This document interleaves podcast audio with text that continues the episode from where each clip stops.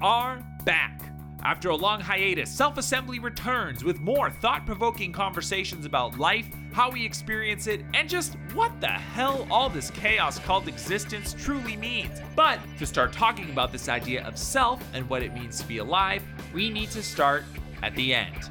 The next five episodes are all about death and the many ways humans experience it.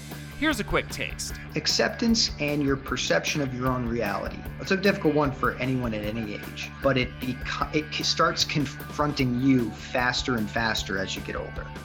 Um, and are you going to be in front of it, or is it going to be in front of you? That's that is the difficult part.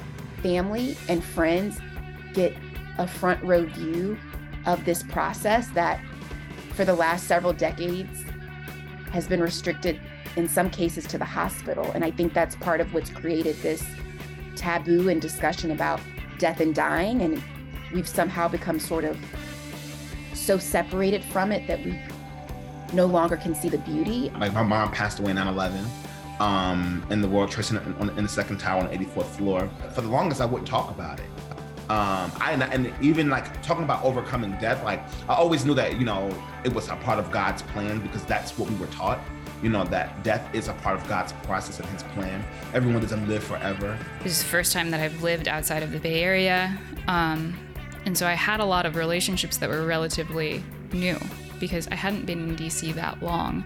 And they were just hitting the point of like maturity where I was starting to get really attached to people.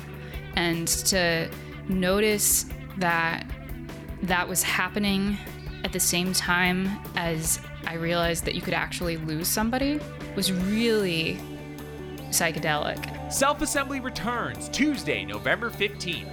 Subscribe now wherever you get your podcasts.